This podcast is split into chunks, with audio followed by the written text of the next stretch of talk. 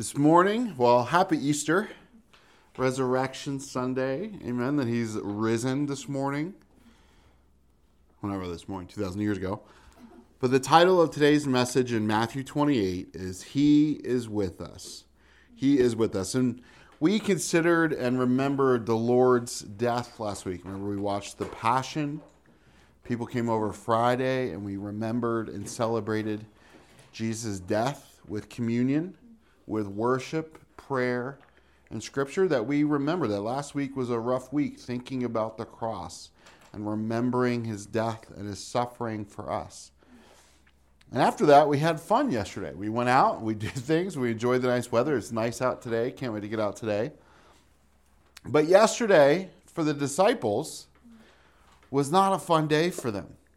Jesus was still dead. Jesus was still in the tomb. It was still sealed. There were still Roman guards outside. And they were mourning. The one that they loved, they had followed, they had cheered a week earlier to come in as their king, was now dead and gone in their minds. Everything they had thought was going to happen didn't happen. Partially because they didn't realize what he meant when he said that he'd rebuild the temple in 3 days. If you tear this down, I will rebuild it in 3 days.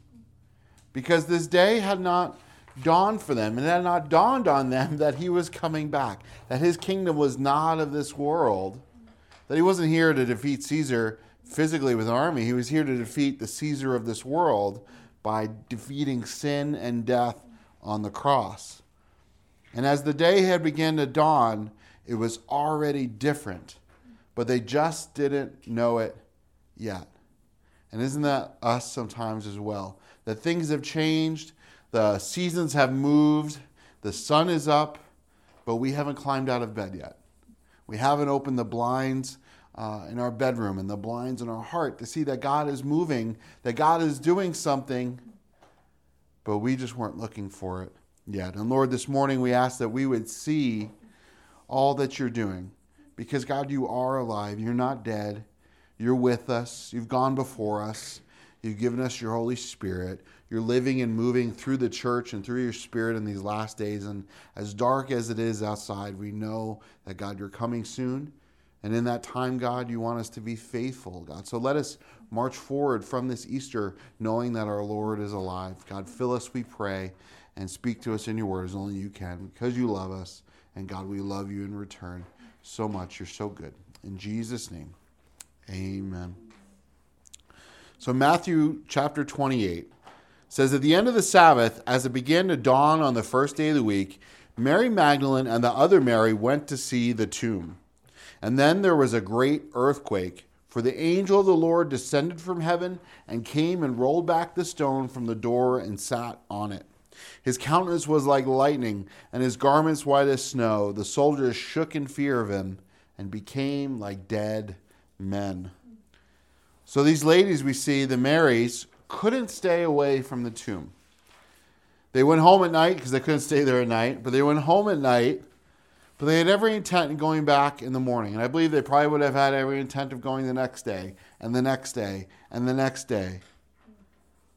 They still couldn't believe that their Lord, Jesus, was gone. The man that they loved in a holy love as their Savior, as their King, as their friend, had died. And they were still clinging to him. You know, when we lose somebody, it breaks our hearts. When someone dies, we cling. We need that closure of a funeral, of time together with family, and they didn't really get that. They got to put him in the grave, right? But now there's soldiers guarding the grave. The government's in the way. The people are in the way. The religious people are in the way of them just mourning. There's not a big procession there. They're afraid of being arrested and murdered just like him as well.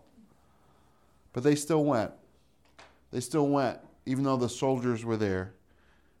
They didn't care. They just wanted to be close to him even though he was gone. But another earthquake happens. The earthquake happened after the cross when Jesus died. And now there's another one. And this isn't an aftershock. There, yes, there are physical things that happen in the world, but there's also spiritual things that cause physical things to happen. And this is a spiritual thing. An angel comes down from heaven, sent by God, and he rolls the stone away. The soldiers could not stop him. God's soldier, the angel, comes, rolls the stone away. And my favorite part is he sits on top of it. Like, I'm reading too much into it and projecting myself on some of these things that I share today. But I think God's got this sense of humor that he's like, hey, buddy, why don't you go down there and you roll that stone away. When you're done, sit on top of it. Show them that they have no power over you, that they're kind of sitting, that you're sitting up on top of this rock that they made to seal my son in that cave, and you just sit up on top of that and proclaim that he is alive. And those soldiers are going to tremble. Those soldiers are going to be like dead. It terrified them. Remember, these are big, burly, strong men who are soldiers for life. They're scarred, and they've fought, and they've killed. I wonder if even some of these guys were there the other day, a part of the riots with Pilate and trying to bring Jesus to the cross. But now they fell down as if dead. They got knocked out. They're done. Afraid. They were expecting a couple fishermen to show up, and a powerful being from another dimension comes down and rolls this heavy stone away. I don't even know if these two soldiers could have rolled it away, but this angel did it, no problem, and then sat on top like a boss. Verse 5, the angel said to the women, that is when they showed up, do not be afraid, for I know that you are looking for Jesus who was crucified. He is not here, for he has risen, as he said, come and see the place where the Lord lay. Then go quickly and tell his disciples that he has risen from the dead, and indeed he is going before you to Galilee. There you will see him. Listen, I have told you. So they departed quickly from the tomb with fear and great joy. So they departed quickly from the tomb with fear and great joy and ran to bring his disciples word. As they went to tell his disciples, suddenly Jesus met them, saying, greetings. And they came and took hold of his feet and worshipped him. Then Jesus said to them, do not be afraid. Go tell my brothers to go to Galilee, and there they will see me. So this women, the Marys, they walk up and they see this scene. Maybe the soldiers are still lying dead on the ground or knocked out on the ground. They weren't really dead. I don't know if they're still there yet. But they see this, and they see the stone rolled away, and they see this angel with this countenance, this glowing countenance, sitting on the rock. I'd be a little afraid. You know, it's early in the morning, you're coming through the woods, and you come up to this tomb, this graveyard, and all of a sudden there's this being sitting there on the rock, and it's rolled away. What happened here? I think great, too, that the governments of the world were laid flat again by the power of God with just one little angel. But the angel says to them, as we see every angel pretty much say to everybody that they meet, do not be afraid. That this was a scary sight, that these women are emotional and upset and distraught to begin with. The last thing that God wants them now to be is afraid of his messenger. And he says to them, Jesus isn't here. He's risen. He's alive. He's not dead anymore. That would be shocking to hear. I mean, I know they saw Lazarus be risen from the dead, but now Jesus is too. They knew that Jesus had the power to raise Lazarus from the dead, but if he's dead himself, can he be risen? And what a relief. What wonder. Well, if he's risen, how and where did he go? And the angel says, look, there's proof. It's not just take my word for it. He says, look in the tomb. Peek in there if you want to. He's not there. He's not there. And I love that God offers that proof right away of the resurrection. It's not this, as the world would say, take a leap of faith. No, that our faith in Jesus is based on the evidence that he's not there. He's not dead. He's not in the tomb. His body wasn't missing. His grave clothes were folded up. And the women, typical women who love the Lord, they were obedient right away. Us guys are a little more like, got to go in there and check it out and get a humidity reading, get a camera. But they obey right away. I don't even know if they inspected the tomb. He said, look in. But I don't know that, at least from this area of Scripture that they spent a lot of time there. They came there, they heard that he was alive, they probably went, oh, Mary! They went running away to go tell the disciples. They didn't hang around the grave when they heard that he was alive. Like, why would you hang out at the grave anymore if he's not there? A lot of times people will go visit the graves of their loved ones, and I get it, you know, your heart is there, but if I'm gone, you don't need to visit a grave of me. I'm not here. There's nothing to visit. It's just dirt. But if I was alive, if I came back to life, why would you hang out there? If my friend or my father-in-law, other people I loved had died, came back to life, I wouldn't go hang out at the grave. I'd go find them where they were. Just like as a kid, you wouldn't know where your friends were, and you'd go over their house and see if they were there, and they would say, oh, no, they're over at John's house. And so you'd run and go to the other kid's house and find them, because that's where the people you wanted to be with were. Why would I hang out at a house where no one's home? I'm going to go where they are. And that's the same thing that the ladies did. They had no reason to be at that tomb, in that graveyard, other than to be by their Lord. And when they found out that he wasn't there, they left straight away. And I believe a lot of Christians and Christian groups sometimes who claim to be Christian, may be or may not be, they hang around the grave. They are stuck on the death of Jesus. And not that we should ignore the death of Jesus, but there's more beyond his death. A lot of Christian so-called religions and so-called churches have pictures of Jesus up on a cross. They wear a cross with Jesus still nailed to it. It's called a crucifix. They focus on the do nots, on the laws, on the legalism, on fulfilling the law, on doing things to make yourself right with God. But they've forgotten what the cross is all about. That God did everything possible to make us right with him, because we can't do anything to make ourselves right with him. And sometimes we forget that the purpose of the cross, to some degree, was the resurrection. That not that we forget the cross, not that we gloss over it or treat it like it's not worthy, but that we realize that the point of the cross was getting to the resurrection. That the resurrection couldn't happen unless the death happened first. That this cross is a foundational stone, so to speak, in the life and the building of the resurrection. That Jesus said, I am the cornerstone. I'm the chief cornerstone, right? That all who fall on me will be broken, but anyone that I fall on will be crushed, pulverized. And the issue is that things were finished. That Jesus said on the cross, it is finished. That sin and death is finished at the cross. And the evidence is his resurrection. And for us, when things are finished, we get the resurrected life because we've seen the resurrected Lord Jesus. That we can't live that resurrected life if we're sticking around in death all the time.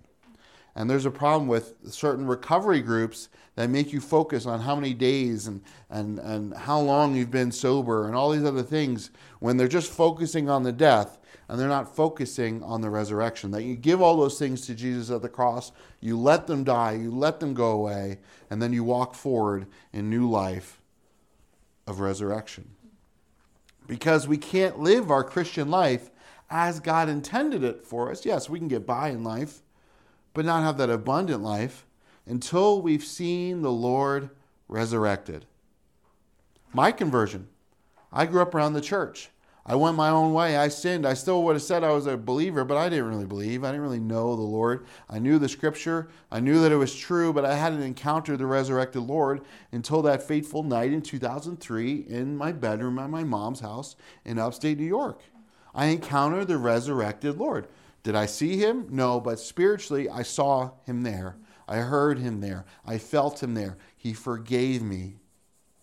I had that encounter with him. Paul, the disciples, all those who came to faith in the past, who were changed by him, had an encounter with him either directly or encountered him in faith through the news of him being resurrected. It was the cross that brought them to their knees, but it was the resurrected Lord that lifted them back up to walk a life in faith from that point. So their first task was to go and tell everyone else. It wasn't to set up a party. It wasn't to clean the tomb out. It wasn't to get his grave clothes, because those things didn't matter anymore. It was to go tell people. The most important thing was that people now found out that Jesus was alive. And that's the most important thing that we tell people today, that he is alive. He's not a dead God. He's a God that I pray to. He's a God that answers my prayer. And he's a God that's healed people and healed me and healed others. And he can heal you too. And he hears your prayer. He is not dead. He is alive. I think we miss that, even in the church. We miss that Jesus is alive, and we pray as if he can't hear us. We pray as if he won't hear us. We pray as if maybe he hears us, but he doesn't answer. Well, that's not a living God. A living God is intimate and understanding and close to us and with us, as we'll see. So their first task was go tell everyone else, and they were assured by this angel that Jesus would find them. They didn't need to go looking for him now. I'd want to go looking for him. Why am I going to go out and talk to anybody else? I'm going to go find Jesus. He's the only one I care about. But no, the angel assured them, look, go tell everyone else, have faith. He will find you. He's alive. You don't need to look for him in some grave or some supermarket. He's going to come find you. And so they ran with fear and great joy. And I almost called the message fear and great joy, but it was trumped at the end by another verse. So they had seen what happened. They had spoken with an angel, Jesus, whom they had just saw brutally beaten and crucified, and his flesh torn from them is now out there. They're afraid. This is a crazy scenario. What's happening? What's going on? The soldiers are down. There's an angel here. The tomb's open. Jesus is not in there, but they also have great joy. He's alive? God's telling us he's alive? He's not dead anymore. This is over. We don't have to be sad anymore. The type of joy that comes after grief is the greatest kind of joy ever. Like when I thought, this is an awful comparison, but take it for what it is. When I lost my dog growing up, how much grief I had. And then when I found her, the joy I had finding her after she was lost was even greater than the joy I had when I first got her. Because what was gone and dead to me was now alive again.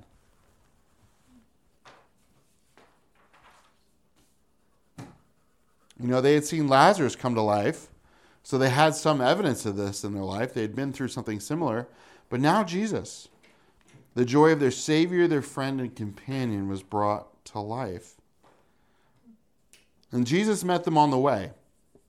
And sometimes we wait for Jesus too long.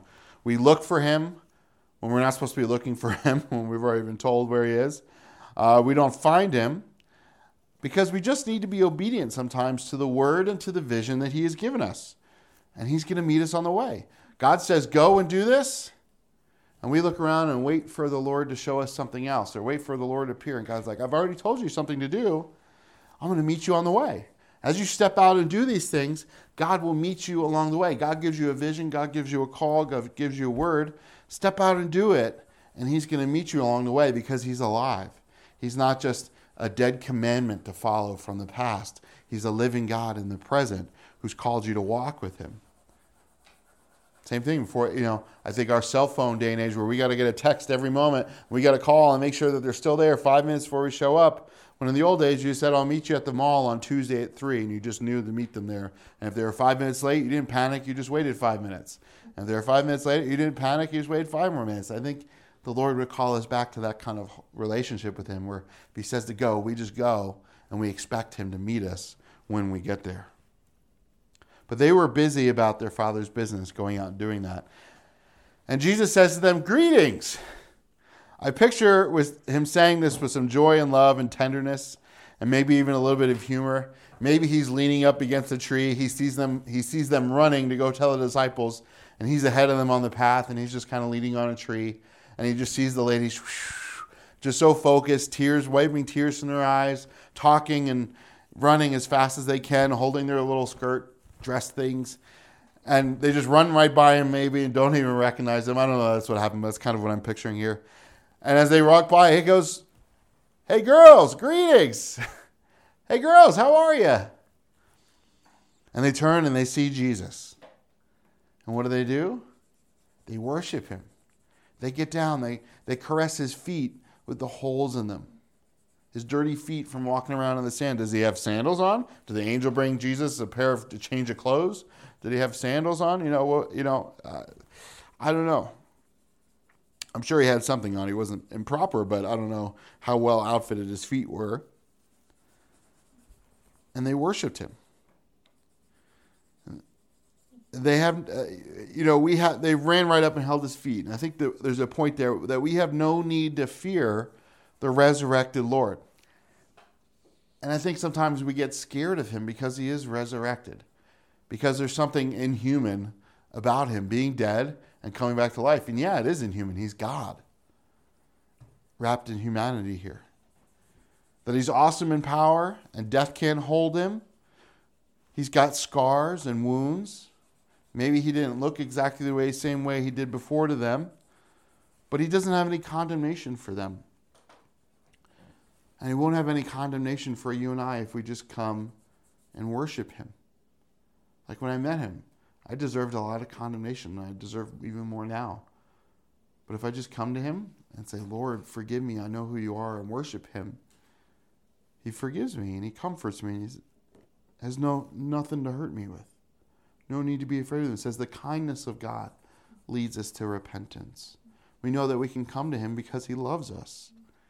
And he says to them, don't be afraid. Go tell my brothers. And I love how he calls the disciples his brothers, his family, his next of kin, so to speak. And earlier in Matthew chapter 12, 46 through 50, it says, while he was still talking to the multitudes, behold, his mother and brothers stood outside seeking to speak with him. Jesus was in a house. It was crowded. He was speaking to them. His family shows up, and they're trying to get into him, but they can't. So word gets up to Jesus. Someone says, look, your mother and brothers are standing outside seeking to speak with you. And he answered and said to the one who told him, who is my mother and who are my brothers? And not that he forgot them, but he says he stretched out his hand toward the disciples and said, here are my brother, my mother, and my brothers, for whoever does the will of my Father in heaven is my brother and sister and mother. And remember, he commanded them, the angel, and he commanded Mary, the Marys, to go tell the disciples that he was alive. These are the same guys who abandoned him, the same guys who ran away. Peter, who denied Jesus 3 times, and he says, go tell my brothers. He didn't say, go tell those stinkers that I'm alive. He says, go tell my brothers that I'm alive, that I'm back, that I'm here for them. Because he loves them. And he loves us so, God bless you, very much. He loves us so intimately, so specially, that this also was a point of the cross, that he went there out of obedience to the Father, but he also went there for us out of a great love for us, for you, for me. He would go to the cross for each one of us, even if it was just one of us. Like that song says, oh, how he loves us. God loves us. God loves you and me. He doesn't want anybody to be condemned, but to come to faith in him and to come to know their Father in heaven and their brother on earth. Verse 11, while they were going, indeed, some of the soldiers went into the city and described to the chief priests everything that had happened. And when the chief priests were assembled with the elders and had taken counsel, they gave much money to the soldiers, saying, you are to say, his disciples came by night and stole him away while we were sleeping. If this comes to the governor's ears, we will satisfy him and keep you secure. So they took the money and did as they were instructed. And this saying had been commonly reported among the Jews to this day. So the soldiers who had been guarding the tomb, at least some of them, came to and went into the city and went and spoke to the Pharisees and the people of the temple, but not all did. And I think that's interesting that were these other guys done with their assignment? They were like, look, we're not going to have anything else to do with this. This is crazy. We don't want any part of this. We saw the cross. We now see he's resurrected as an angel. We don't want anything to do with trying to hold this back anymore. But the others went and told the chief priests. They themselves, the very instrument of the government and of the establishment religion, who were trying to keep the truth of Jesus dead and buried and sealed in a tomb in a cave, These people became the very witness to the truth of God themselves. Yet they didn't believe. And somehow I think that this is a hope for our age, that despite the ways of the government and the ways of the establishment and the ways of dead religion, God still used it. God was a witness to them that they could not hold it in. And throughout all of history, as the world and as government and as powers of man have tried to keep Jesus, tried to keep the truth of God suppressed, the more they push down on it, the more it leaks out, the more it prospers, the more it spreads. That governments have come and gone, dictators have come and gone, laws have passed and been abolished, but Christianity survives because it's of a living God. It's a living religion that can't be stamped out. But these soldiers and the people in the temple, they didn't believe. They took a big bribe. They took hush money and lied about what happened to save their own skins. And we think that just because someone gets paid or someone goes to court and they win, that they've told the truth? No. Just because they put their hand on a Bible and swore to tell the truth, the whole truth, so help you God, doesn't mean that they haven't lied and gotten away with it. And these soldiers did. They saw what happened. They saw the angel. They saw Jesus crucified, but they were so hard of heart and they were so worried about their own skins, about getting crucified themselves for letting this thing fall through, that they took the money and they lied for the rest of their life. I mean, I would feel like there would be such a guilty conscience there that some of them had to confess it one day, and maybe they did. But who could have kept the tomb sealed? Why would they even have to lie? Like, look, like we tried, but an angel showed up. A supernatural thing happened. We couldn't stop it. Maybe they just didn't want to sound crazy. But who can stand against the Lord Almighty? Like that other song says. But there was a leak from within the temple. Either one of the other soldiers, maybe someone in the temple staff, maybe one of the leaders themselves. They believed and they told the truth about the bribe and said that this was passed on and told commonly among the Jews that these soldiers were lying the whole time. That there was a whistleblower. And again, I think this is another hope for the corruption of our age, that the truth will get out. Whether everyone believes it or not is not such a factor for the truth. It's just that the truth gets out. And we need to speak the truth, whether people believe it or not, whether people like it or not, because we are a part of the truth. Verse 16 through 20 says, Then even the 11 disciples went away to Galilee, to the mountain to which Jesus had directed them. And when they saw him, they worshipped him, but some doubted. And Jesus came and spoke to them, saying, All authority has been given to me in heaven and on earth. Go therefore and make disciples of all nations, baptizing them in the name of the Father and of the Son and of the Holy Spirit, teaching them to observe all things I have commanded you. And remember, I am with you always, even to the end of the age. Amen. They met Jesus on the mountain again. Was this the Mount of Transfiguration? I'm not positive. I should have studied that a little bit better. But he loved being out and away from the city and the crowds. He loved being in the garden of nature, which he created with the disciples. Isn't that like the Garden of Eden? He just loved to walk and talk with Adam and Eve in the garden. And the same way with the disciples. He loved to be out in the mountains. He loved to be out in the woods. He loved to be out in the garden, hanging out with the Father and hanging out with his brothers. And it says that they worshipped, but some doubted. And I wonder if some even worshipped and doubted at the same time. Because sometimes some of us are just too hard. We're just too skeptical of even our own Lord when he appears to us and speaks to us. They're seeing there. They see Jesus. There's no doubt about that it's him. He's got holes in his hands. It's him.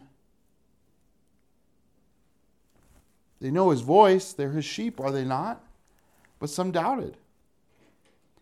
Is that not like us, that when sometimes Jesus shows up and speaks to us, sometimes some of us believe right away, other of us go, is that really the Lord speaking? Yes, it is. Because he's alive, you know. And if God is alive, God is speaking to you. Sometimes we doubt he speaks to us personally. He speaks to each one of us personally. Even unbelievers hear his voice through the Holy Spirit. He says, all authority has been given to him.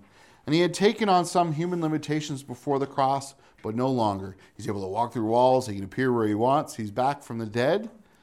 He's still got a body, but he's got a heavenly perfected body. And he's got the authority which he's had since the past, and he's earned at the cross. And now he shares with us in part.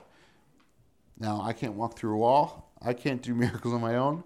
But you know what? I can go, I can baptize, and I can make disciples, because that authority has been given to me and has been given to you as his followers. That's the authority we have on earth, to bring other people to know Jesus and to know the truth.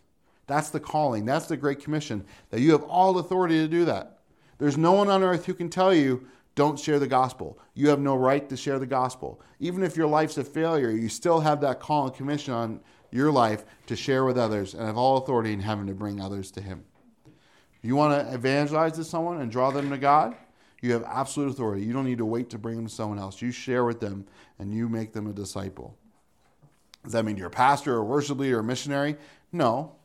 Those are other callings and greater, but the base calling in all of our lives is that we have the authority of God to open heaven's doors to whoever would come in through the blood of Jesus. So teaching them to observe that, even beyond that, that obedience is still necessary, but that it's obedience to the vision of the risen Lord and to the words which he always taught. Like when they brought him before crucifixion, he's like, ask anyone else what I've said. I don't need to repeat it to you. I've taught it openly. It's not some new vision of God. It's not some new truth, some doctrine that's just been made up. It's the ancient truths of God proven true through the death and resurrection of Jesus Christ. That the things that God says, I believe them. Well, they are truth, and to kind of push it back. Of course, I believe it because it's truth. But at the same time, like, Jesus died for it. He ratified. He sealed it. That even if there was some reason to doubt the truth in here otherwise, there's no reason to doubt it because Jesus has sealed this truth with his blood. And he says to them, remember, I am with you always, even to the end of the age. Then just as it was good to remember the cross, to remember Good Friday, to remember his death, let's add to that. We've remembered those things. Let's remember that he is with us always, even to the end of the age. That the cross wasn't the end. It was just a part of the story of his resurrection. That now that he's resurrected, he's not dead and gone. He is with us. He is not bound by the grave. He is not bound by a human body and limited authority. He has all authority, and he is with us. And we have the Holy Spirit as our comforter and guide. But just as much as that, we have Jesus himself with us. Hebrews 13, 5 through 6. Let your conduct be without covetousness. Be content with such as things as you have. For he himself has said, I will never leave you nor forsake you. So we may boldly say, the Lord is my helper. I will not fear. What can man do to me? Man can kill you. Jesus said, don't fear the one who can kill you and put you in the grave. Fear the one who can put you in the eternal grave, the one who has power over life and death. So what can man do to me? We have all authority to go and do what God wants to do. If God tells us to do something, it doesn't matter what the government says. If God says to go after and share with somebody, it doesn't matter what your boss or your friend says. You share the gospel. That even in our dark age that we live in, as it gets darker every day, even in the hard times that are coming upon us in a very blessed society, even when we're old and weary, even when the world is more evil than I believe it's ever been in history, that he's coming soon. That's our hope, that we can look forward to him coming soon, but it's not like we have to wait alone until he shows up. I remember waiting for the bus, or waiting for my mom to pick me up after school, and I'm the only one there. I don't have to wait alone for him to come back. He's coming back, but he's also with us already. All the way up until the moment he returns, he is with us even now. And that's our blessed hope, that our Savior is alive, he is resurrected, he died for our sins, that we can be cleansed from our sins, but he's not going anywhere. Yeah, he left in a way to go make our mansion in heaven and prepare a place for us, and he desires for us to be there. As much as we're excited to go to heaven, he's even more excited for us to be there with him. But he's also with us now, and he's with us in the Holy Spirit, and he's also with us. Jesus can't stay away. You look in the Old Testament, you see all the Christophanies of Jesus walking around on earth. He can't stay away. He's here with us. He loves us. He will never leave us or forsake us. Amen? So God, we love you and we trust you. We thank you that you are with us, that you've given us your Holy Spirit. You have not left us as orphans. We have communion with you, even though you're in heaven, preparing a place for us. We have direct access to you. We have your Spirit within us, comforting us and letting us feel the warmth, so to speak, of your presence. So God, use us, we pray. Make disciples of all nations. May the people around us come to know you, and may we just live in that joy that you are alive, you are not dead, and that our sin is long gone and forgotten. And we thank you for that. So God, wash us clean, make us new, and let us live for you all our days. And we ask in Jesus' name. Amen. So may God bless you and keep you, and his face shine upon you. There is a vineyard of the Lord. There is a vineyard for our soul. With all our troubles left behind, and oh, we drink first light until the dawn.